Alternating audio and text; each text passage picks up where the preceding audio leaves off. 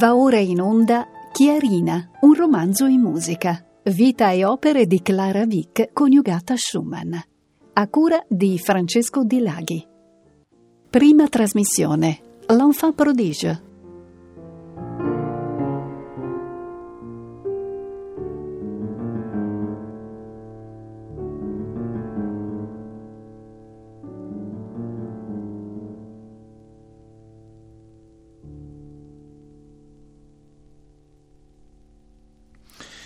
saluto alle ascoltatrici e agli ascoltatori di Rete Toscana Classica da Francesco Di Laghi. In questa nuova serie di conversazioni cercheremo di eh, delineare eh, un ritratto di una straordinaria personalità della musica, Clara Vick Schumann, della quale ricorre quest'anno il secondo centenario della nascita. Se si esclude la categoria delle cantanti d'opera, non sono molte le donne che possono dire di aver lasciato un segno eh, nella storia della musica dell'Ottocento, anzi mh, sono in realtà pochissime. E questo naturalmente non perché in passato nelle donne fosse carente il talento creativo in musica, ma piuttosto perché ancora più che nel campo eh, delle arti figurative, dove pittrici e scultrici, sia pure assai meno numerose rispetto ai pittori e scultori, comunque esistono, piuttosto perché, dicevo, in campo musicale la creatività era socialmente, possiamo, culturalmente preclusa alle donne. E se pensiamo solo, ad esempio, a come sia recente l'accesso delle donne alla direzione d'orchestra ancora oggi, sembra proprio che la musica sia la disciplina artistica più colpevole nella emarginazione dell'universo femminile. I casi di compositrici del passato sono rarissimi, perlomeno quelle a noi note. Un caso del tutto particolare, eh, siamo in pieno Medioevo, è quello di Hildegard von Bingen, o anche Mm, più tardi nel Seicento di Barbara Strozzi, la quale fu però soprattutto cantante. Nel contesto storico-geografico del Settecento veneto mi viene in mente solo il nome di Maddalena Laura Sirmen, la quale a sua volta fu innanzitutto violinista, eh, educata all'inizio presso il, l'ospedale dei mendicanti e in seguito allieva eh, di Giuseppe Tartini. Per restare nel Settecento viene poi subito in mente il caso della dotatissima eh, sorella di Mozart, Maria Anna, detta Nanner, eh, che era pianista e partner del fratello nelle numerose esibizioni infantili. E sempre a proposito di sorelle di musicisti illustri, spicca il nome di Fanny Mendelssohn. E con Fanny Mendelssohn siamo arrivati in realtà la nostra protagonista, Clara Vick Schumann, e questo sia per la concomitanza cronologica, sia ancor più per il fatto che le due musiciste si conoscevano e si frequentarono. Possiamo dire che la vita di Clara Vick è divisa abbastanza nettamente in tre differenti momenti e ciascuno di questi tre momenti è strettamente legato ad una figura maschile. Il primo periodo è quello dell'infanzia e della prima giovinezza, mm, cioè grosso modo fino all'età di 16 anni, ed è dominato dalla figura del padre, Friedrich Wick.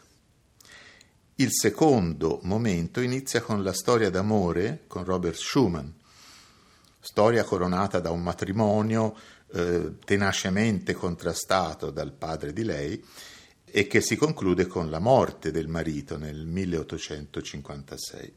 Il terzo momento, infine, è quello della lunga vedovanza.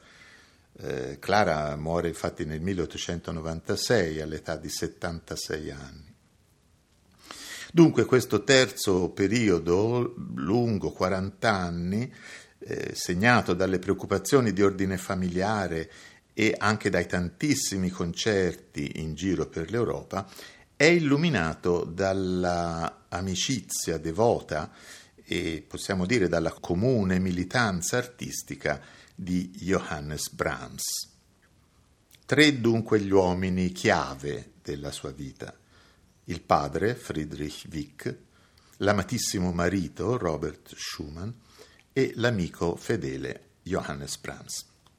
Bisogna dunque partire dal padre. Uh, Friedrich Wick era nato nel 1785. Uh, compie studi di teologia, ma poi cambia decisamente strada e sviluppa una strana attività a Lipsia, in piazza del Mercato Nuovo, e cioè dire noleggio di spartiti e pianoforti. Fra l'altro fu suo cliente anche il giovanissimo Richard Wagner, che affittò il metodo di armonia di eh, Johann Bernhard Logier. Ma soprattutto l'attività di Wick era di dare lezioni di pianoforte.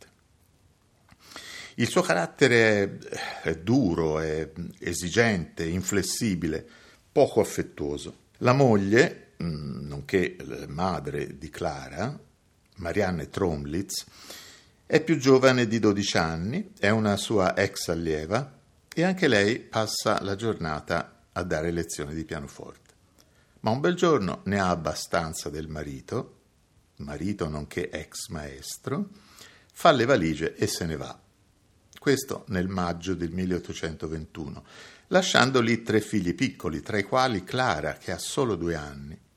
Marianne si trasferirà a Berlino, dove sposa un musicista, tale Barghil, e sarà attiva come cantante, oltre che come pianista. La piccola Clara è dunque affidata a una domestica, fino a quando all'età di sei anni viene avviata dal padre allo studio del pianoforte. E i risultati mh, mm, appaiono subito di livello straordinario e dopo un anno può già debuttare in pubblico. La giornata della bambina è scandita da orari rigidi, orari immutabili, perché il progetto del padre è subito molto chiaro e, e, e anche chiaramente espresso, cioè dire fare esibire la bimba prodigio in giro per la Germania e possibilmente in giro per l'Europa per glorificare la sua fama di maestro e, perché no, anche per aumentare i suoi introiti economici.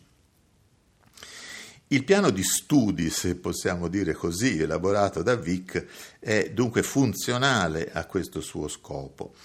E oltre alla musica, eh, dove va detto si preoccupa anche di fornire alla bambina eh, anche una solida formazione teorica, non solo tecnico-strumentale, eh, oltre alla musica, dicevo, Clara deve studiare un po' di inglese e un po' di francese, questo in vista delle sue future progettate esibizioni all'estero. Ma più importante ora per noi è capire cosa suonava Clara bambina, su quale repertorio si forma questa enfant prodige. Repertorio che è quello tipico del Biedermeier. La prima esibizione in pubblico all'età di sei anni e in quell'occasione esegue, suonando a quattro mani con un'altra allieva del padre, esegue musiche di Czerny, Kramer, Field, Mozart, Weber e Spohr. Fra questi, Karl Czerny, già allievo di Beethoven, non è solo l'autore di quelle varie migliaia di studi che sono tuttora croce e delizia degli studenti di pianoforte, ma è autore anche di una ricca produzione di pezzi da concerto, anche appunto per pianoforte a quattro mani. Un esempio è la grande sonata brillante in Do minore, opera 10, della quale propongo all'ascolto il terzo movimento, scherzo presto, nella esecuzione del duo pianistico Yara Tal e Andreas Groethuisen.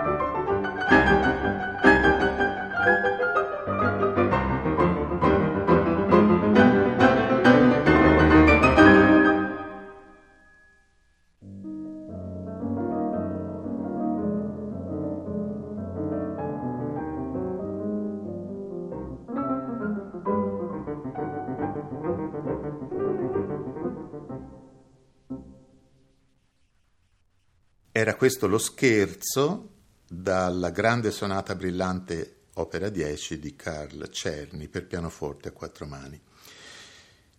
Poco dopo, all'età di sei anni, il severo Friedrich permette a sua figlia di essere portata a Berlino per un certo periodo, in visita alla madre della bimba.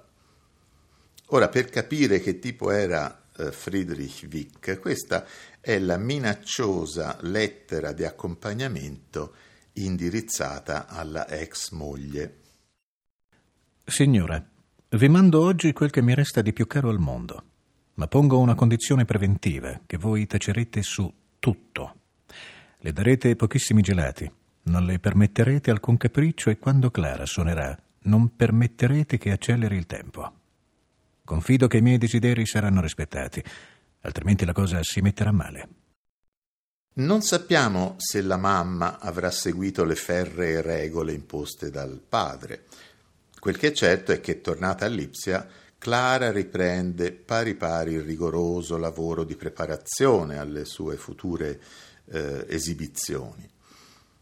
E all'età di nove anni il padre la introduce nei salotti più qualificati, eh, qualificati anche mh, intellettualmente eh, della sua città, fra i quali spicca quello del dottor Carus, eh, che era un medico dell'Università di Lipsia, il quale già in passato a Dresda era stato animatore di un salotto frequentato dai migliori poeti, scrittori e filosofi tedeschi. In una di queste serate Clara, dunque a nove anni, si esibisce nel trio per pianoforte, violino e violoncello, opera 93 di Hummel, nel quale, come orgogliosamente annota la bambina nel suo diario, oppure forse come annota il padre che eh, si occupava anche di redigere il diario della figlia, nel quale Trio mette, parole del diario, meno errori rispetto ai distinti signori musicisti che suonavano con me. E ecco dunque proprio da questo trio in Mi bemolle maggiore opera 93 di Hummel il terzo ed ultimo movimento, rondò allegro con brio. Lo ascoltiamo nell'esecuzione del trio Parnassus.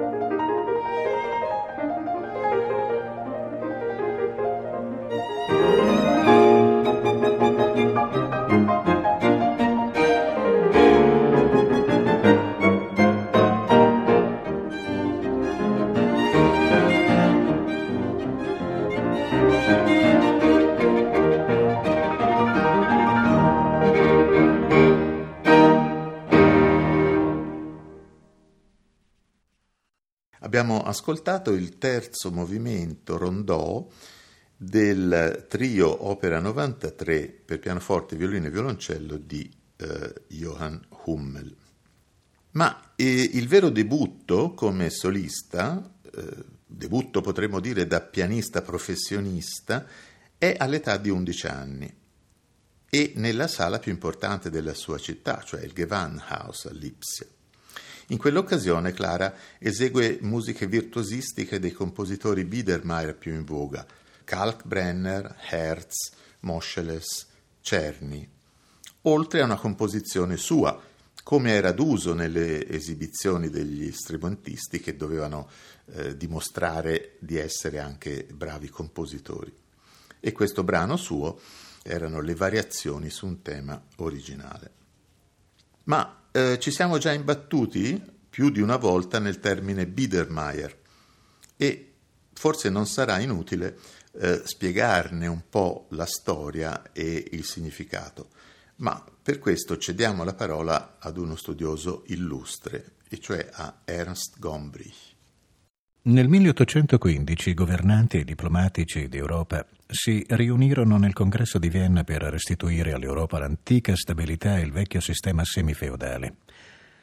Gli italiani hanno avuto modo di conoscere da vicino il sistema politico reazionario di Metternich e dell'imperatore che Metternich serviva, Francesco I, ancor più reazionario del suo cancelliere.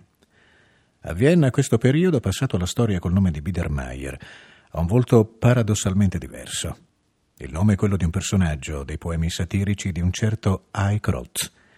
Mayer rappresenta il tipico cittadino della media borghesia e Bieder vuole significare un tipo rispettabile, che obbedisce alle leggi, forse un po' bonario e ingenuo. Nell'insieme la parola Biedermeier vuol descrivere l'atteggiamento prevalente in quel periodo, cioè un dopoguerra assennato e prospero in cui i cittadini ligi alle leggi e senza pretese di eroismi potevano vivere tranquillamente e confortevolmente.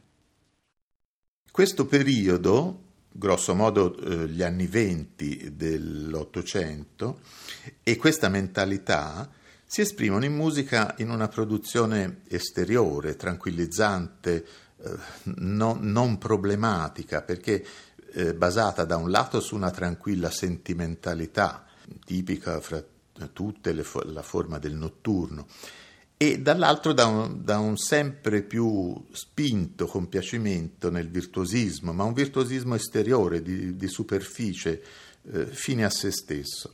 Di conseguenza le forme più in voga sono quelle più tranquillizzanti, cioè le meno impegnative e più piacevoli per chi ascolta, e cioè variazioni, marce, rondò, salon musique, cioè brani caratteristici, brani da salotto. Ecco dunque due esempi di questo particolare momento, di questo repertorio eh, sul quale si forma la nostra bambina prodigio. Sul fronte più lirico e sentimentale domina, come si diceva, la forma del notturno, una forma che avrà molta fortuna, ideata da John Field e, come sappiamo, portata alle più alte vette da Chopin. In questo caso propongo all'ascolto un notturno di Frederick Kalkbrenner, il quale era considerato uno dei massimi pianisti del suo tempo e mh, certamente il più prestigioso didatta. E è lui infatti l'inventore di un meccanismo abbastanza bizzarro, il guidamani, che serviva ad impostare la corretta posizione sulla tastiera appunto della mano.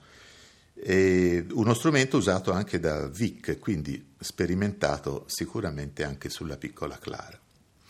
Il titolo di questo notturno è molto ad effetto, è Le soupir de l'arpe éolienne, cioè i sospiri dell'arpa eolia.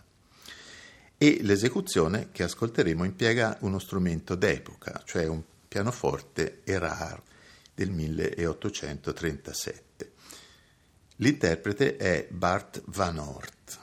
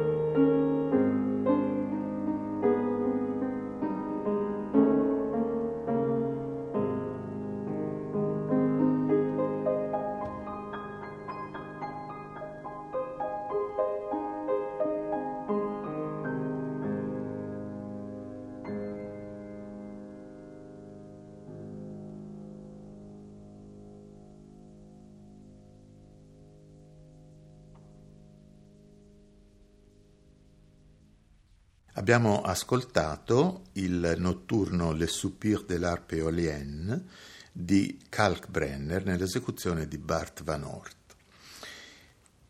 Eh, sul fronte del virtuosismo invece un elemento davvero scatenante, una sorta di detonatore di una carica esplosiva, eh, è rappresentato dalle esibizioni in tutta Europa di Niccolò Paganini musicisti di ogni grandezza, fino a Liszt, Schumann, che lo ascoltò nel 1830, e alla stessa Clara, nessuno è escluso dalla suggestione di questo fenomeno straordinario che eh, alla fine degli anni venti attraversa l'Europa, possiamo dire, come, un, come una meteora abbagliante. Henry Hertz, uno dei più acclamati virtuosi dell'epoca Biedermeier, è ammirato soprattutto per le sue variazioni brillanti. Quelle dell'Opera 20 sono, fin dai primi anni di attività, già un cavallo di battaglia della giovanissima Clara. E per compiacere ancor più il pubblico si sceglie spesso un tema tratto da un'opera di successo. Eh, la stessa Clara, eh, una decina di anni dopo, coltiverà ancora questo genere componendo ad esempio delle variazioni da concerto sulla cavatina dal Pirata di Bellini. L'ascolto che invece propongo adesso di Henry Hertz è appunto di questo genere, e cioè le variazioni sulla ben nota aria non più mesta dalla Cenerentola di Rossini e l'ascoltiamo nella esecuzione di Earl Wilde.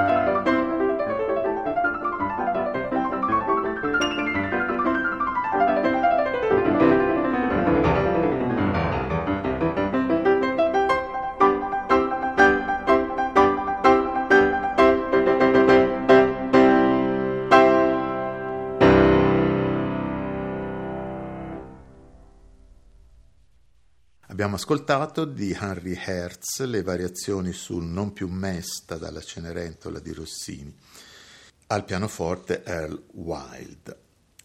È dunque questo che abbiamo cercato di definire con gli ascolti di questa prima trasmissione, il terreno, il linguaggio pianistico e anche la sensibilità in cui si formò Clara. Clara come peraltro tutti i pianisti di quella generazione, a cominciare dallo stesso Chopin. Ma eh, ben presto, poco dopo, cioè all'età di 12 anni, Clara è in grado di debuttare anche come compositrice con quattro polonaise che vengono pubblicate come la sua opera numero uno. E anche qui siamo nel campo della, della più tipica salon musique. Una salon musique che è, come dicevamo, terreno dei primi cimenti di tutti, anche di Chopin, undicenne, ai suoi primi esordi a Varsavia come pianista-compositore. Ecco dunque una polonaise di questo giovanissimo Chopin undicenne che è anche il suo primo autografo. Siamo nel 1821. Polonaise quindi in La bemolle maggiore, opera postuma di Frédéric Chopin, nella esecuzione di Anatol Ugorsky.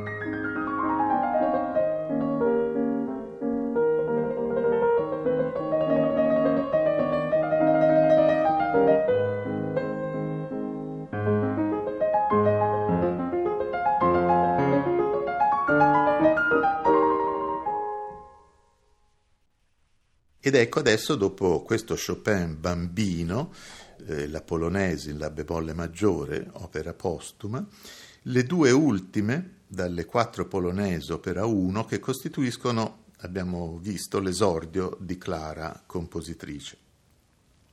Lavori che, come è evidente, si pongono sullo stesso terreno degli esordi infantili, di poco precedenti, ma realizzati appunto nella stessa età di Chopin. Ecco dunque di Clara Wick, da 4 polonese opera 1, la numero 3 in Re maggiore e la numero 4 in Do maggiore. Esegue Joseph de Beenhover al pianoforte.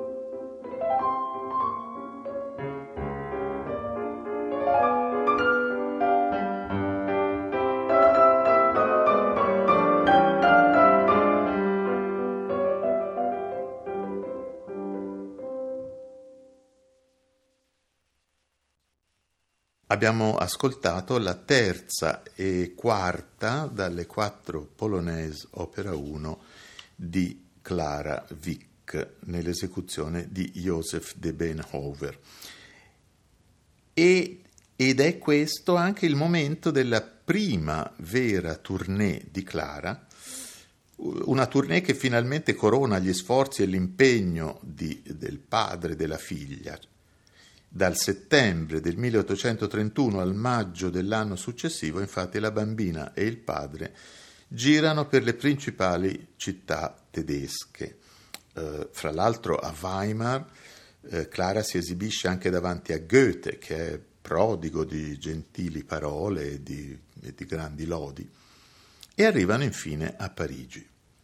È un successo, mm, naturalmente, ma a questo punto Clara, che è ormai lanciata nel mondo del concertismo, può ben dire di non aver mai avuto né una madre né un'infanzia. Vedremo nella prossima trasmissione come un nuovo arrivo alla scuola di Friedrich Wick cambierà per sempre il corso della sua vita.